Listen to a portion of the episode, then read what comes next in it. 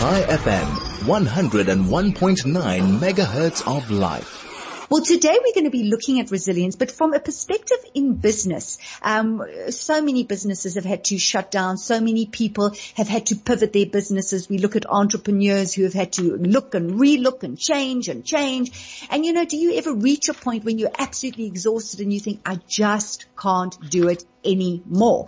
Well, we have the right guest on the on the show today to really unpack that. Alana Jossell, who um, is a leadership, business, and team coach, and her focus is on promoting the success of businesses through unlocking the potential of its people. So, Alana, welcome and thank you so much for joining us. Thank you, Nikki. Um, it's great to be here. So as I said in the introduction, you know, people looking at how resilient are they? We look at on many, many levels and then we've got to look at business. We've got to look at people who have had to close businesses, start new businesses, lose jobs, apply for new jobs, change the way they run their business. And that definitely, even you spoke about resilience from a business perspective. What can you say to the people who are listening today who feel burnt out, like the resilience the elastic that's stretched is kind of overstretched, if you know what I mean. Yeah. So firstly, I think it's important to realize that, um, you're not alone in this. I think that, you know, it's very common at the moment for people to feel that way because there's so much uncertainty. So the first piece is really about, um, the, you know, understanding what your relationship is to uncertainty, building your muscle of in working and embracing uncertainty. You know, often there's other stuff that sits behind our, our reaction to uncertainty, whether it be that we, you know, we fear, um, for our future, fear, um, financial security, feel as though choices have been taken away from us, whatever it may be. So there is a, a, a psychological piece uh, in, in working with ourselves and working with our relationship to uncertainty. But I suppose from a, a, business perspective, which is really what you're asking me, is I, I think that it's most important to be connected to your purpose. Why is it that you do what you do? And this is, you know, Simon Sinek does a lot of work in this space and it would be great if you could, um, Google some of his TED talks on uh, purpose, but mm. it really is at the heart of it is your why. Why what drew you to your career, to your business? You know, what sits at the heart of that? And if I think of myself, for me, it really is, um, my belief is that learning is empowering. So, and I believe that you there's, everyone has potential waiting to be unlocked. And when I start touching that and help people realize it, I feel such a deep sense of fulfillment. So that is my purpose. Um, and, and I think it's important for everyone to really reconnect and, and keep that in mind as, as you experiment with um, ways of getting there. Mm. I can imagine some people, um, Alana, they've had to really dig deep and maybe before they were doing what they thought they had to do and now they've had to rethink. Um, I'm going to use the word again, pivot. And maybe yeah. through that process, they've, they're getting closer to their purpose. But what about those who felt that they, this was their purpose? What they were doing, um, every single day was, was uh, a, an extension of, of what their true purpose was. And now it's kind of come to an end. Um, how do you repurpose your purpose? It's a great question.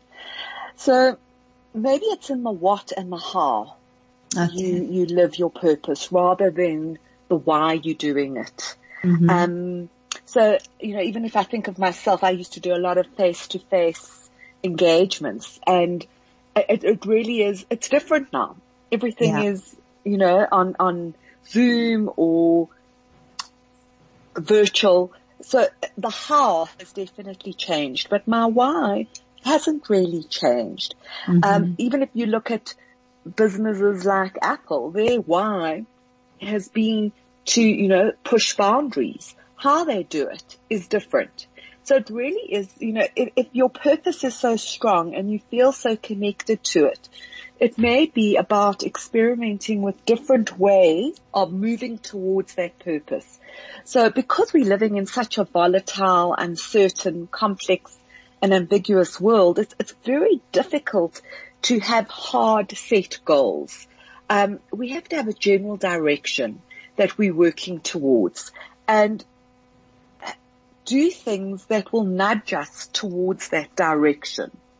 So, you know, we've seen lots of businesses pivot where they are, I mean, I, I think of these little coffee kiosks at parks now. Yeah. That, you know, and that's just so fabulous because it's, that's what, it's about also being in touch with what's going on in your environment. What do people need right now? And, um, how is it that you can deliver whatever it is that you, you're wanting to deliver in a way that will work?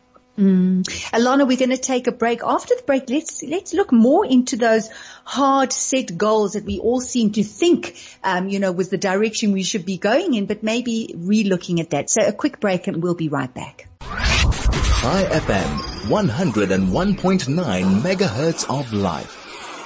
This is the DL Link Show. I have Alana Jossell on the line, who is a leadership business and team coach, and she focuses on promoting the success of businesses through the unlocking of the potential of its people. Alana, we only have a couple of minutes left. I was sure. talking about you introduced the idea of these hard set goals. I'm thinking about the people and the organizations who at the beginning of 2020 had an idea of how 2020 would unfold with these mm-hmm. hard set goals. They've kind of sunk like the Titanic but we know with the Titanic there were survivors. Just very quickly, maybe you can leave one or two points before we do end off for those who had these hard set goals. How, how do you navigate your way through that? So there, there has to be flexibility um, with those goals because our context has changed just so much. Um, and one way of doing it is um, by looking at your goals through a lens of positive realism. So not to mm. get into a whole negative spiral, but to, to look at it, where it is that you were wanting to go, um, and what is it that you still have that could help move you in that direction? What are some of your strengths in moving you in this direction? Perhaps the goal itself may need to change a little, um, because there may be certain things um, that I'm needing to acquire, new knowledge, skills, new ways of doing things. So, you know, in, a, in a, an organizational context, that may mean that I may need to connect and engage with my team very differently to the way I did before. I need mm-hmm. to be mm-hmm. more of an agent um, of connection for a, a, an entrepreneurial business. And if we look at restaurants, you know, the ones that are in fact still operating are those that are able to alter their offering um, to suit the environment in which we find ourselves. So maybe it's pre-packaged meals, you know, pre-cooked meals that people can heat up and, and, and prepare at home. So uh, we have to hold our goals a little bit more lightly but, and really look at what we have, um, what the resources are that we have that will help us to move in that direction and also where we may need to do things differently. Um, you know, what is it that I, that I'm needing to look at a little bit differently? And sometimes it also comes from, uh, you know, bouncing ideas off other people in, in getting a different perspective. People mm-hmm. who have done something a little differently. What is it that they did that that's really helped them um, to move in that direction or getting their perspective on your situation. I must say, I think that, you know, so often we are in fear of asking others or reaching out. But my experience, Alana, and certainly seeing other people's experience as well, there, there's so many people out there who are willing to help um, you know, just in terms of bouncing an idea off and, and giving another perspective. And I really think that that would be a wonderful thing if more and more people explored that because people are very generous with their information and their support. A lot of the research is also pointing to right now the need for more collaboration, more cooperation, co-petition, they call it, uh-huh. you know, uh-huh. which is not really being in competition. You know, we are competitors, but there may be certain things that we can collaborate on or decide on um, together. Um, yeah, so you know, sometimes we think that our competitors are our worst enemies, but perhaps you know there is a way of really supporting one another in navigating this new world that we find ourselves in. Mm, I love that co-petition. It's a whole different way of looking at business, but also a whole different way of looking at life. If you just think of the fact that COVID is not just about protecting yourself, it's very much about protecting others. When you go out with a mask, it's because you're protecting others. So this, this whole co-petition, I really love that, um, Alana. And I think that if that's something that we embrace, well, then we've gained a tremendous amount from what has been a very challenging time.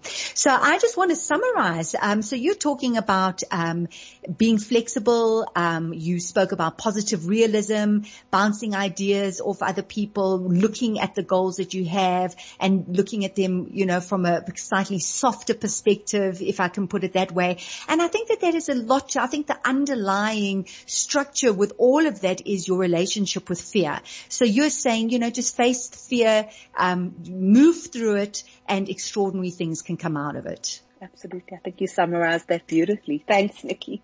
Oh, thank you, Alana. Lovely having you on the show and do take care. Thanks. You too. Thanks.